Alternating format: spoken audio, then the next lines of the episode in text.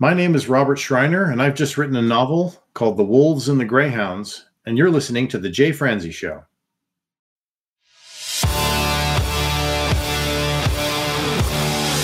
Welcome to The Jay Franze Show, a behind the curtain look at the entertainment industry with insights you can't pay for and stories you've never heard. Now, here's your host, Jay Franze.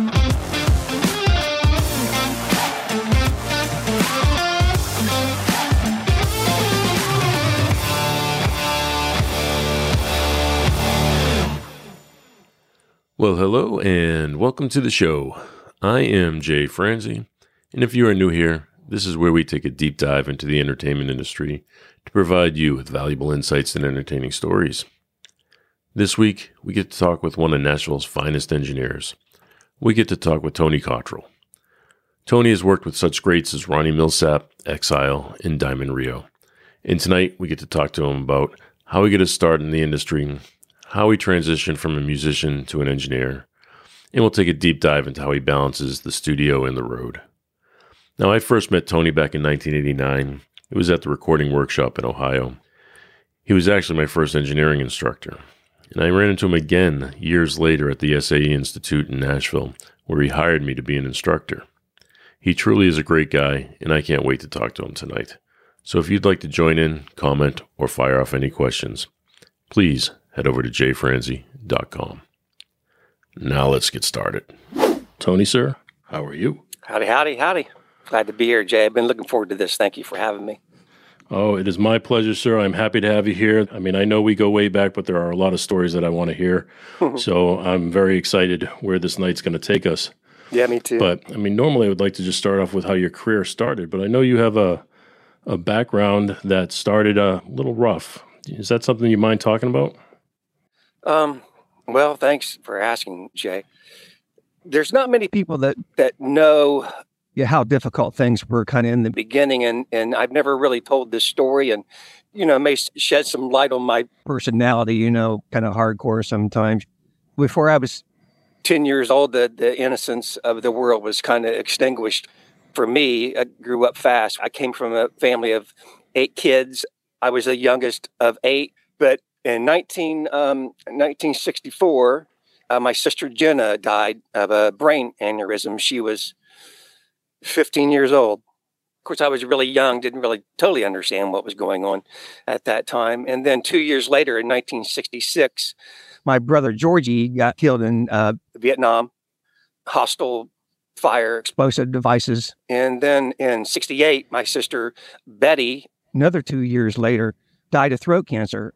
So all within a six uh, year time frame before I was ever, like I say, 10 years old, we, we had three, three tragedies in our family, along with my parents getting divorced and our home burning down to the ground. And I don't know, it certainly didn't scar me or anything like that, but it was life kind of smacking you in the in the face there at, an early age, you know.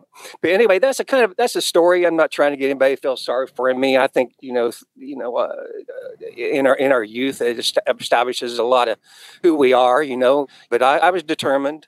You know, I was determined to try to make something happen. Betty was the one who exposed me to music when I was really young. This was music during the during the '60s. Well, I didn't really realize I was really I was young, you know, but she was dressed me up and. Uh, and 60s attire and, and drag. Or can you say attire and drag in the same sentence now? I don't know, but uh, sure, why she, not? Okay, why not? She uh, would take me along to these concerts, and the en- energy, you know, that was going on there in the late '60s. It was just, it was, it was, it, it was contagious. You know, I remember she took me to see the Herman's Hermits at the Ohio State Fair 66 or something like that. I mean, it was just, you know, when the whole Beatles thing and the British invasion was going on. I didn't realize all this stuff, you know, but I see that girls are passing out. There's ambulances rushing them to the hospital and medics everywhere. And, and I'm like, what is going on here? You're like, I, I want to be part of this.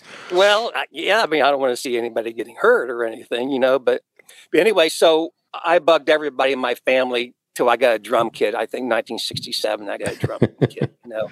At that time, when the, the Beatles were in Ed Sullivan, if you had any exposure to music at that time, I mean, that changed our lives. It was just amazing. It was just an amazing thing to see. I know there's a lot of people like the Beatles are overrated, and you know that kind of a thing these days. But I tell you what, when you when they came on on TV, it was just alien. You know what I mean? It was just another world. I remember going shopping in, in the town we lived in. They had a Ringo kit in, in the window, man. I go, ah, you know, just just something you wanted. So, but you know, my teen years, kind of musically, I guess, a, more of a product of the '70s. You know, through the teen years, and technically, studio wise, I would say a product of the '80s. You know, which was through my 20s and when I started doing studio stuff, and then through my 30s, I, I spent my 30s pretty much performing as a drummer. And I mean, I spent 30 years of my life as a drummer in, in this industry, and most people just know me as an audio guy. I, I, I think because prior to uh, social media, that's when I was a performer. So there's not really any social media posts that show me performing and things like that. But anyway, that's a little bit of background there, Jay. So I appreciate you letting me tell that. I appreciate you telling it. I mean, you talk about the '80s, and I just instantly think spandex. I mean, that's the the time that I grew up as well, and exactly, yeah. I picture you know hair metal bands and things like that my wife's sisters are a little younger, twin sisters are a little younger, and they talk about all the great music in the 80s. And even though there was, you know, and they'll talk about this band and that band, and I'll go, 70s. How about 70s? You, you know, so I really, I mean, the late, eh, eh, late 70s, it was amazing the music that was. I mean, you think about it, Aerosmith came out, ZZ Top came out, Kansas came out. Foghat. I mean, you know, uh, what was going on in the 70s musically w- was so inspirational. I mean, if you had any any any musical ability, you know, it just kind of sucked you in. So, well, I remember it too. I mean, I grew up primarily in the 80s. High school days were in the 80s. Yeah. So, to me, it was too over the top for me. It was just very yeah. poppy at the time. Even yeah. the rock bands, even Van Halen, turned into Jump, bringing synthesizers in. There was a great song, and I mean it was great and all, but it was just not for me. Yeah. But when I met you, you were you were a drummer, and I mean I met you yeah. to to throw this far back. Just uh-huh. talking about the '80s. I went to school at the Recording Workshop. It's the first engineering school that I went to, and you were my teacher. Mm-hmm. How did that all come about to you? Wow, the recording workshop. I mean, I owe everything to that school. And, and of course, that's when I met you there, I, 80, 89. The town is called Chillicothe in Ohio. It's a little town, 20,000 people, something like that, you know. And I've been playing music there. Uh, I mean, you know what, you know, wasn't a large music scene by any means, but I was able to you know, work in bands and things like that. Well, Joe Waters was the the owner of the recording workshop, and I worked at a a Sunoco station just up the road from where the school was. And Joe knew uh, my sisters and my brother and the hardships my family went through. So if you got somebody that's going to help push you along and give you give you a break in, in this business, I mean, it's, it's really needed. Joe was that guy. I remember him coming through that through my gas station. I pumped his gas, and this must have been I don't know, Jay, uh, seventy four or something like that. I you know, I, I mean, I'm over 50 now, but anyway. Um, so uh, Joe says, You need to come down and check out my studio, Tony. And I'm like, I would freaking love to, you know, name a time. He says, Well, come on down tomorrow about eight o'clock or something.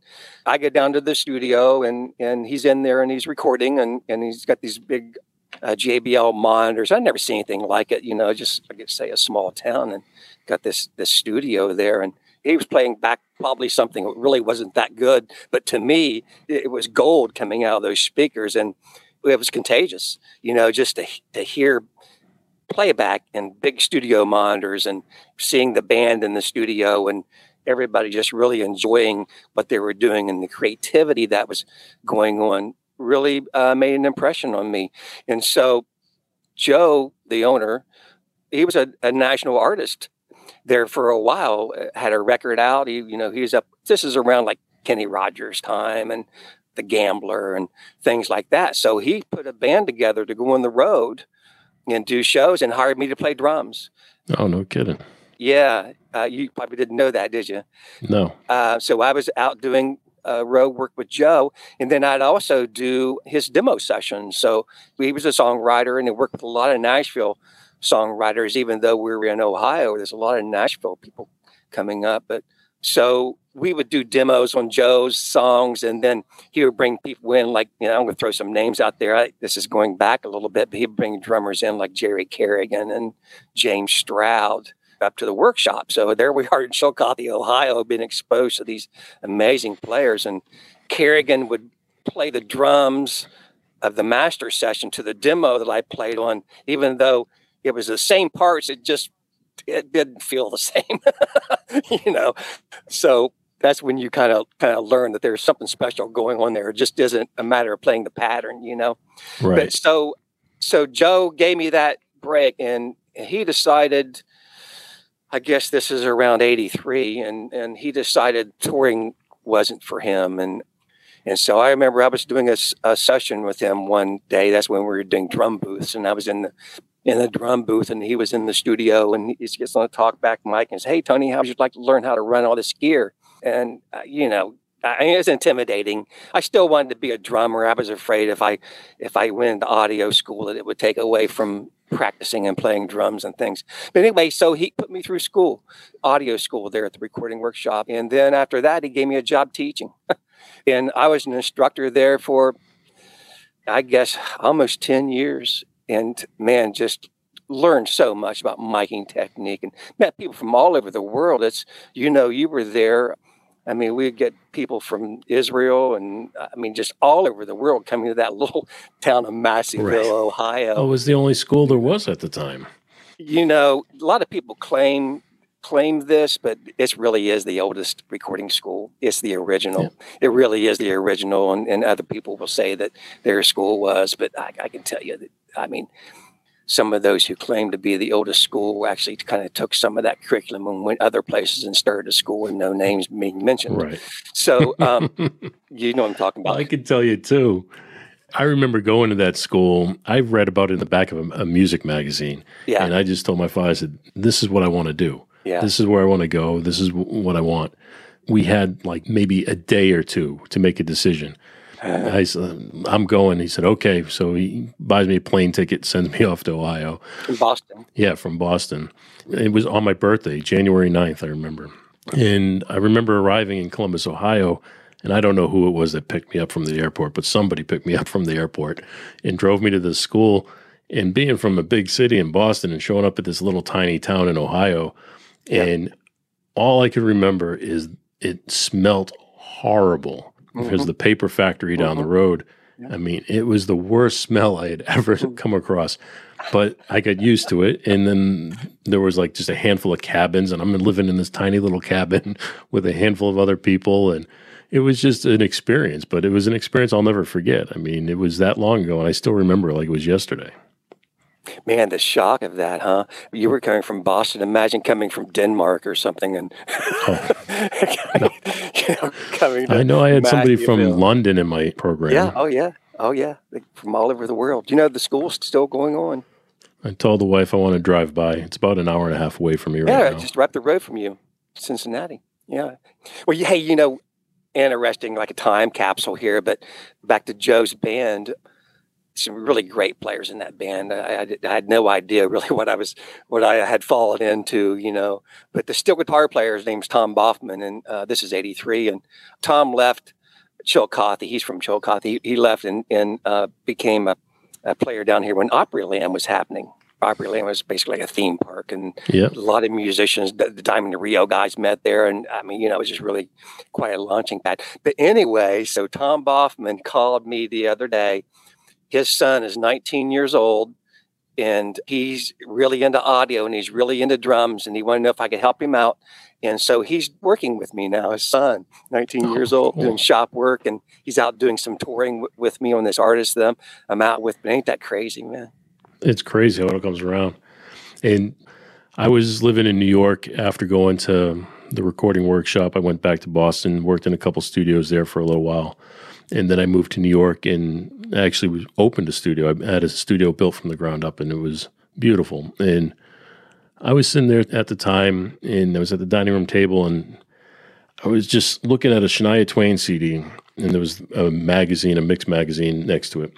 And I open up the mix magazine and I see the school SAE, and I was like, I want to go teach there. Okay. And my friends are like, Yeah, okay, that's going to happen. And then I open up the CD. Then I open up the CD and I see Bob Bullock's name in it. Yeah. I said, I'm going to go work for Bob Bullock. okay. And they're like, yeah, all right. So I packed my stuff up and just left everything. My house, I had just bought a house. I opened the studio, I packed it all up and drove to Nashville. And the very next day, I walked into the, the school to say, I want to work here. And they sent me up to this office. I walk in the office and it's you. Mm. And you are the head instructor at the mm. school. And I'm like, oh, hey, you know, fancy meeting you here. And then you ended up Crazy. eventually connecting me to that job. And I worked there for years. I was a Jay Franze advocate. You got to hire this guy. You got to hire this guy. So It was uh, too funny to me, though. I mean, because, you know, last I saw you before that was in Chillicothe Yeah. at the school. yeah. Well, man, I tell you what, you you were in this business long enough, it gets small. It does. It really know. does. So, I mean, as we're talking about that, and you talk about you started by playing drums, and obviously you're engineering now, Mhm. and you're even you're doing a lot of live sound, and you're on the road, Mhm. which to me is always fascinating. But Mhm. how does playing drums now play into the Mm. craft of engineering? Interesting. Man, you know, I think about that a lot. So, so I had a band I put together back in Ohio for the sole purpose of getting a record deal in Nashville. That was why I put this band together. And we had a Nashville producer, uh, Bill Halverson, Crosby, Stills, Nash and Young, Cream, and and uh, he used to come to the workshop and lecture. And so he was our producer, and he was finding us songs, and we were uh, out playing and traveling around doing the doing the van and the and the trailer tour, doing the circuit. In the early '90s, you could make a living playing these these two step clubs, line dance clubs, four or five nights a week. You could, you know, you can make a living doing that. I say all over hell and half of Georgia, you know, but so one of the stops on our circuit was Miss Kitty's, and again, this is all old old history, man, but it's but it's good history. Miss Kitty's in Atlanta, well, Marietta, Georgia, just north of Atlanta, there was an institution. The house band prior to us was uh, Travis Tritt. In his club days, he was the house band there. His country club band. As a matter of fact, country club video was shot at Miss Kitty's. And then after Travis got his deal, Danny Shirley with Confederate Railroad came in as the house band. So after uh, Danny vacated that, they needed a house band, and they asked my band, Hank Law, if we would move down from Ohio and, and take this house position, and and we just jumped on it, and it, and it, it made sense because we are only what three hours from Nashville. So our producer said it was a great idea. He could get label people to come down and see us, and we could showcase. And it doesn't hurt to have Miss Kitty's behind your name and, and the reputation that that place has, right? So, but anyway, I know this is really hard to believe for people out there, but the band broke up. Yes, it did. Bands break up. Yeah, they do. They do. Hmm. So I ended up going to a club. It's a 3,000 seat club there in Kennesaw, Georgia, called Cowboys. Famous venue. And every Friday night would be a national act coming in, all the national acts from the 90s. And we were a top 40 sweating jukebox band. And, you know, we played all that 90s country music that we thought was kind of blase that everybody thinks is really cool right now. You know, here's where this kind of comes around the bass player, his name was uh, Randy Brown or RK, as he's known now. He's in Nashville now. Oh yeah, um, I know Randy. you know, Randy, he was a bass player. He's played on several sessions with me. Man, he's amazing, isn't he? And so he was the band leader in, in that band, and it was a, it was a big stage. And and you know, if you you've worked with Randy, you, he can't see. Right. So uh, you know, as, as a drummer with a bass player, you, the bass player watches your foot, and you play off of that. Well, that doesn't happen with Randy. You know, he's not watching your foot. Not, not if you're blind. Exactly. So you better be landing on the quarter note and you better be landing on the eighth note. And I tell you what, that guy would, like I say, he's a band leader. We'd go on break and he would just rip me to pieces, man. He would oh, would tear me apart, and I would get so mad at this guy. But you know, determination. Like, I'll show you, man. I'll show you.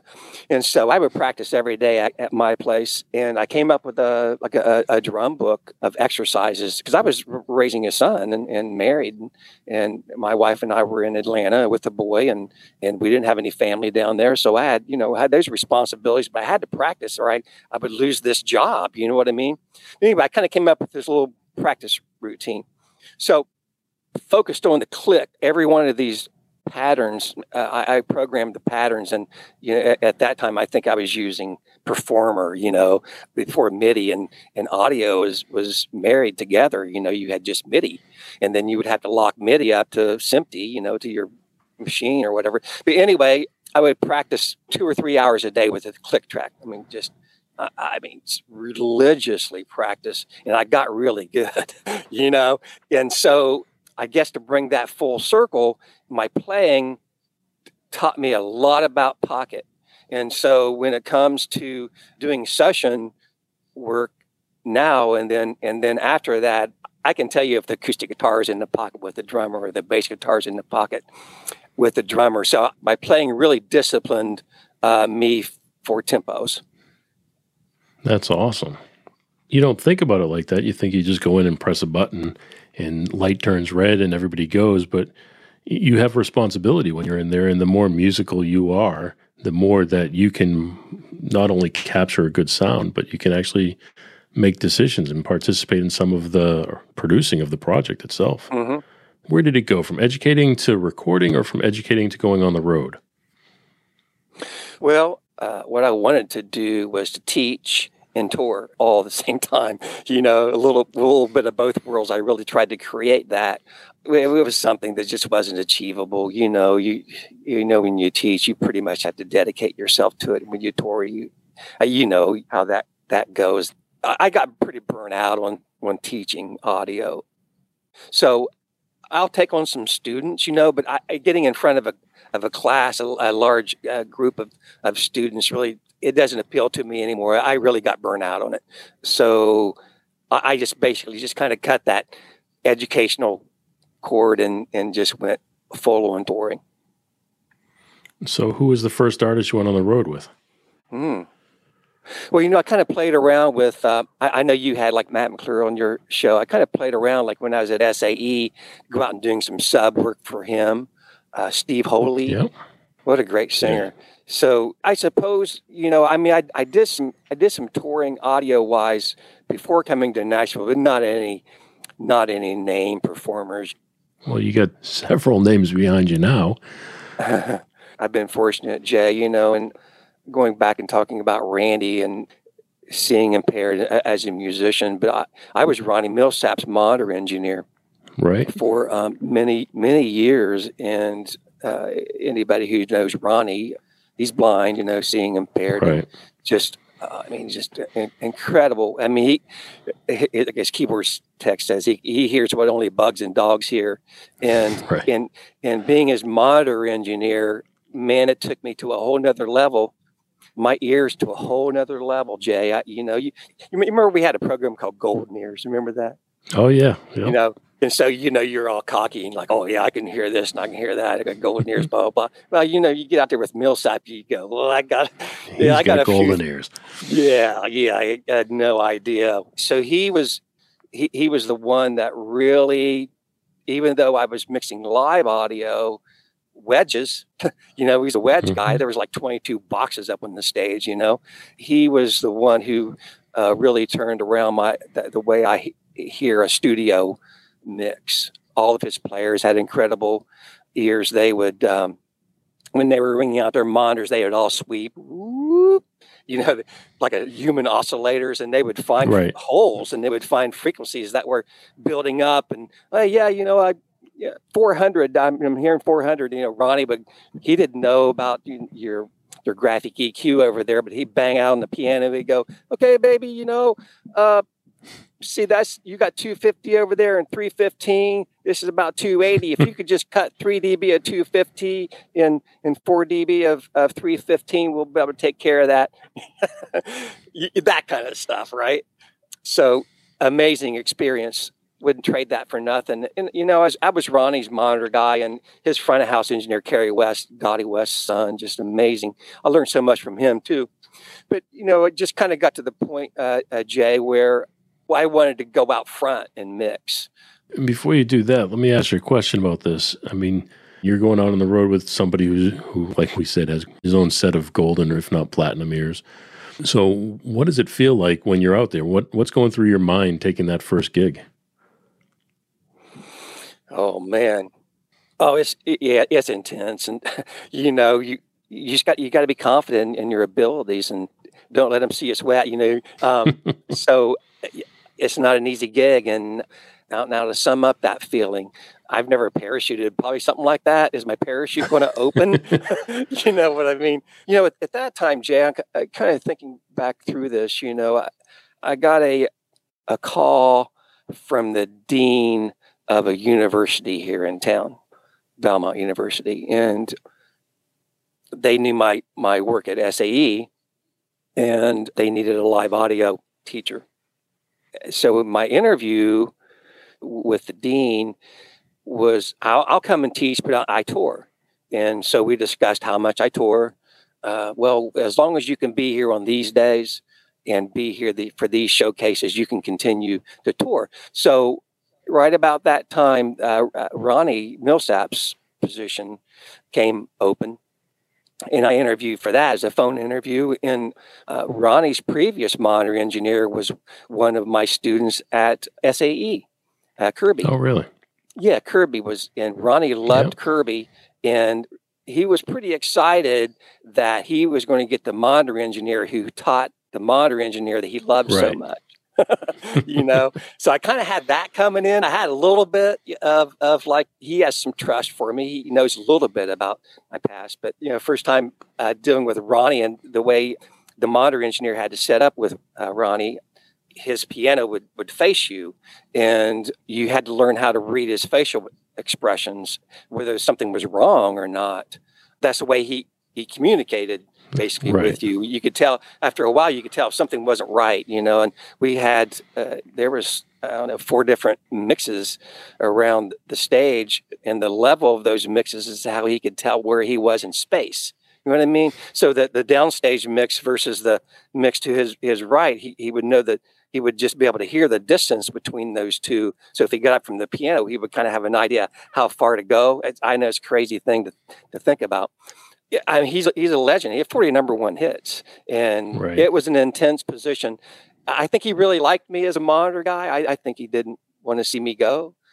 So anyway, I was doing. I guess Ronnie was doing 50 or 60 dates a year at, at that time, and I was holding down a full time job at, at Belmont teaching. And and I think the students really liked the, the fact that their instructor was touring and was doing that for a living. You know, teaching them live audio and I was doing live audio. So yeah, and it kind of turned out to be where I just wasn't a campus guy, you know, and they wanted me there more and more and my heart wasn't in it, man. I I enjoyed touring too much, you know. So but anyway, we we parted ways.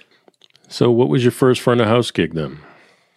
Well, you know, you know, um, you, I'm sure you can relate to this, and most people can. But back at the workshop, we recorded a lot back there. You know, when when yeah. the weekends they would open up the studios for the instructors because if you remember, school was only Monday through Friday, and then Saturday right. and Sunday the instructors would go into the studios and we would camp out the entire weekend and record bands and do our record. I remember being invited to a couple of those. Yeah, uh, Columbus was a fantastic music scene up there. Cincinnati, you know, Jay, uh, amazing talent so what ended up happening then is these groups would you would do the record with them and you know you know all the effects you know the songs and things like that. So when they go out to do a uh, their record release party they would go hey since you know all the songs you know our effects you know this blah, blah, could you come out and mix our show? And that's what got me into it, it not knowing really anything about it. Well that's a good point because it truly is a different skill set yeah. Recording and mixing a record, even recording and mixing could be considered a different skill set. So now that you throw in live sound, what's that transition like for you? Well, you know, the biggest difference, the biggest difference in studio and live sound is, is that in the studio, you know, it's a controlled environment you know, I know you have a nice room there, Jay.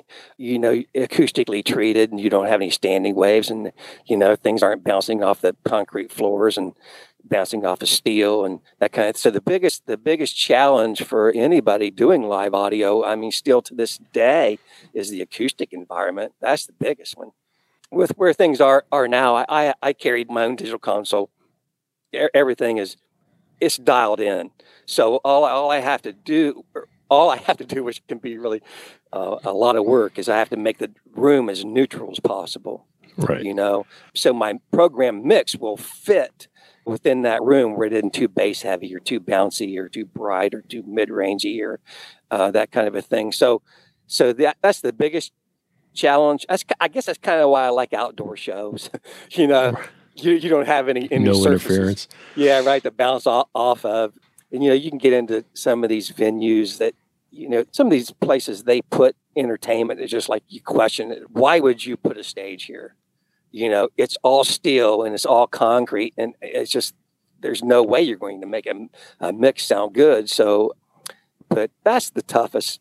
That's probably the toughest part is is just dealing with the acoustics. Do you consider that a challenge and try to beat it? Of course. Oh, of course. Oh, yeah. We're all competitive. Yeah, exactly. Yeah, yeah. I'm not going to be defeated, but um, yeah, no, you you learn your tricks. You, you know what I'm saying? And, and and then after you tour enough, you, you repeat rooms. I tried for a while to save like EQ for this room or EQ for that room, and it hmm. it changes. Never really works. That never really works, you know, because your console file changes too, and you're you might Well, have a different drummer or The amount of people that are in the room could change amount it. of people in the room. Totally. That's crazy. People don't think about that, but the human body absorbs frequencies just like any any other soft surface. When you're sound checking, your space is empty. So you're getting a lot of reflections, a lot of bounces, and things like that. And you just kind of have to anticipate what the audience, you know, I always check with the promoter and find out how many seats are sold. Maybe kind of curious why I want to know that because I, I just want to know how much uh, sound's going to be absorbed in, in what Right. areas. I, you know, I, I'll ask, you know, is the balcony sold? You know, that kind of a thing, is an arena is the top layer sold? Right. That, just so- just so you know, because the bodies of water is going to they're going to absorb a lot of your a lot of your sound. So you kind of have to anticipate that. And there's a lot of arenas that they don't sell the top portion or they can't sell it either way you want to look at it, Yeah, or they don't sell behind the stage. So there's a lot of Yeah. hard surfaces that never get covered. yeah, yeah. You went on the road with Exile and you also wor- worked in the studio with them. So Mhm. which came first, the road or the studio? You have the best questions, Jay. Um, so the exile position actually came through uh, a, a guy in Cincinnati, Gary Curvis, who had a, uh, an agency called Second Street Entertainment. And I knew Gary from back in the Ohio days, and, and Exile was looking for a front of house guy, and, and Gary called me about it.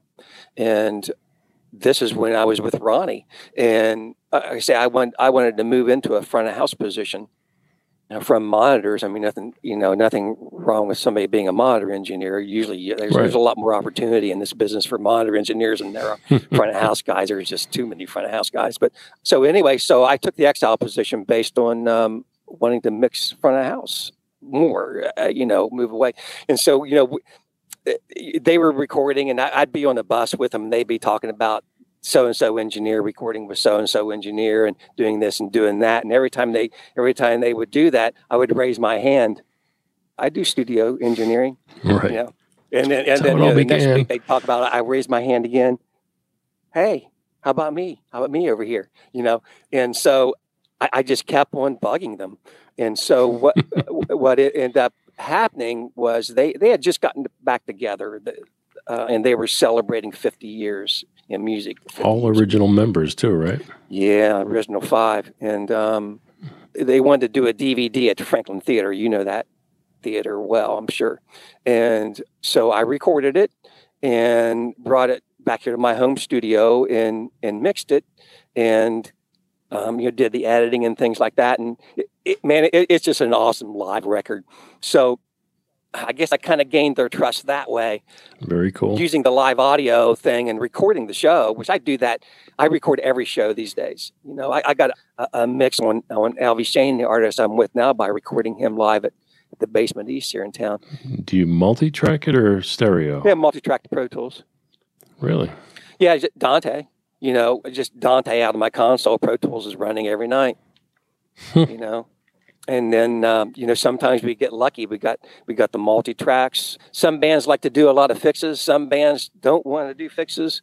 Yeah i, re- I record every night. And you know I, I use you know i try to use really good quality microphones out on the road but also mics that will withstand the abuse of the of the road sure. you know? So i get pretty pretty good pretty good recordings so anyway so then uh, exile decides they're going to do a christmas record and they let me do that. So I cut a Christmas record on them, and then then they decided to go back and do all their hits digitally. So I recorded the hits record, and now I'm still rec- I'm not touring with them, but I'm still recording them.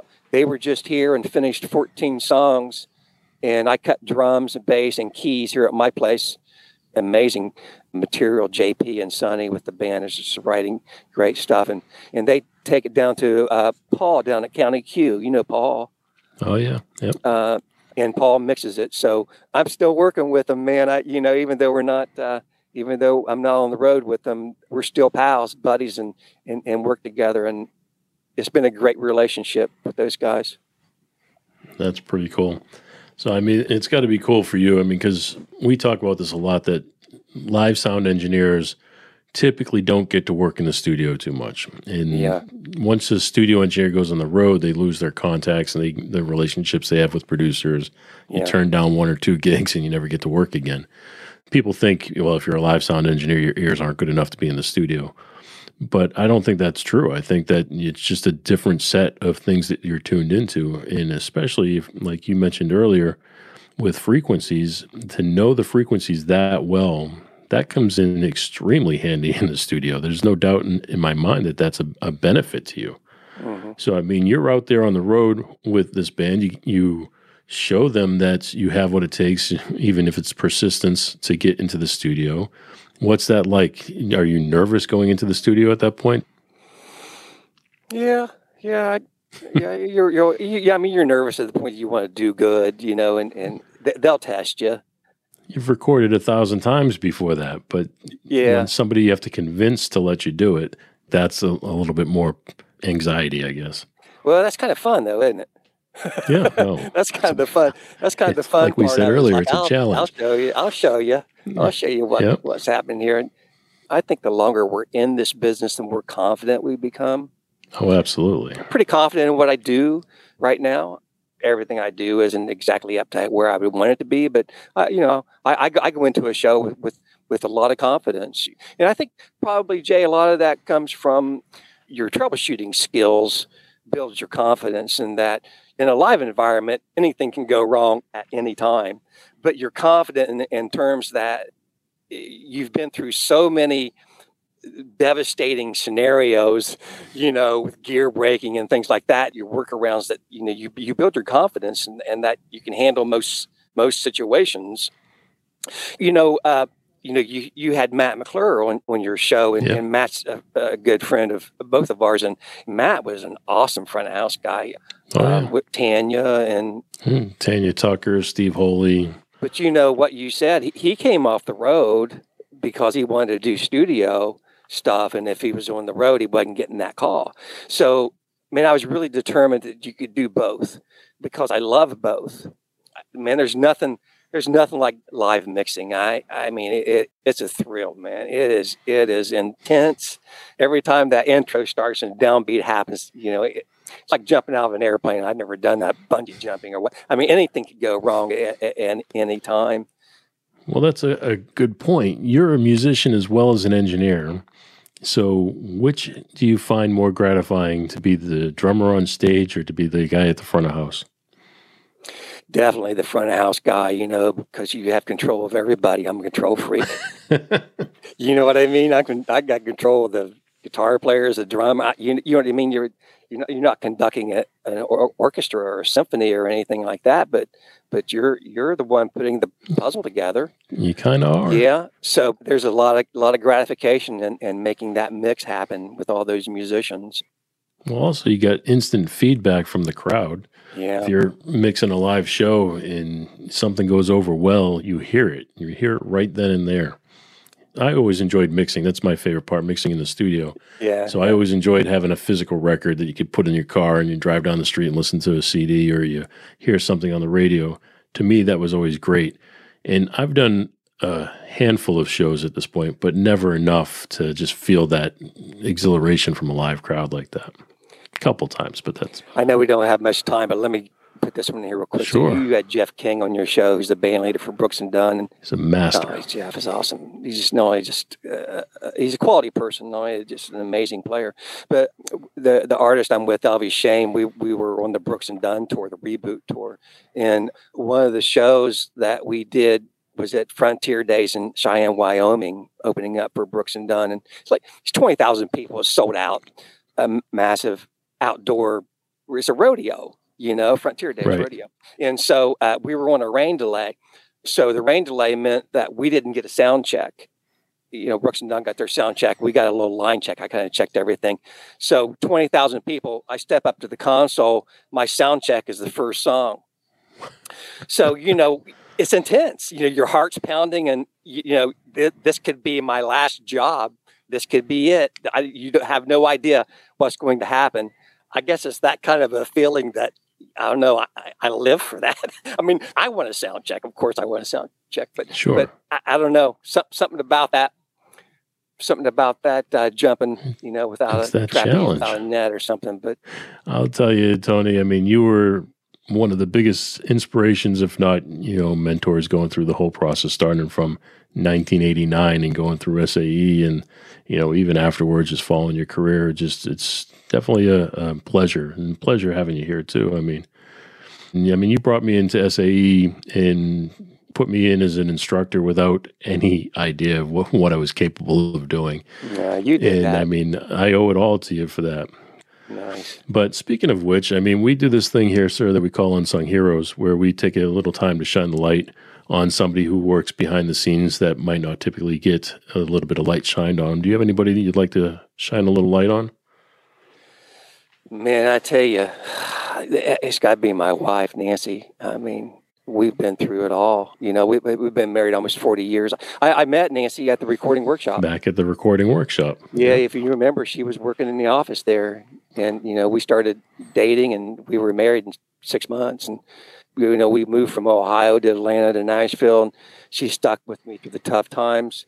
She's been my financial and moral support.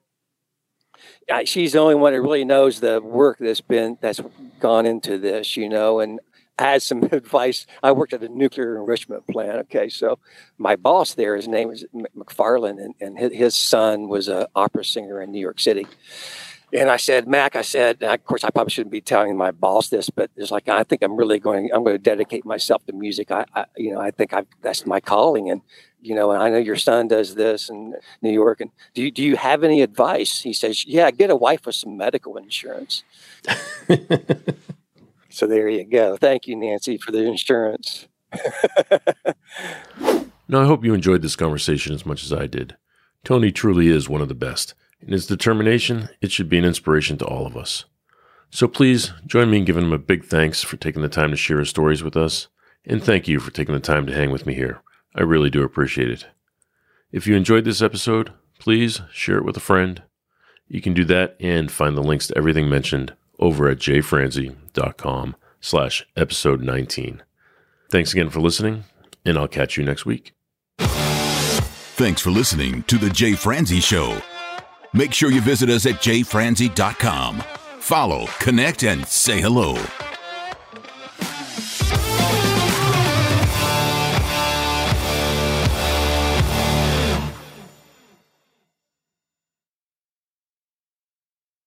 This episode has been brought to you by VR Knives, your source for 100% custom knives made by a true rock star.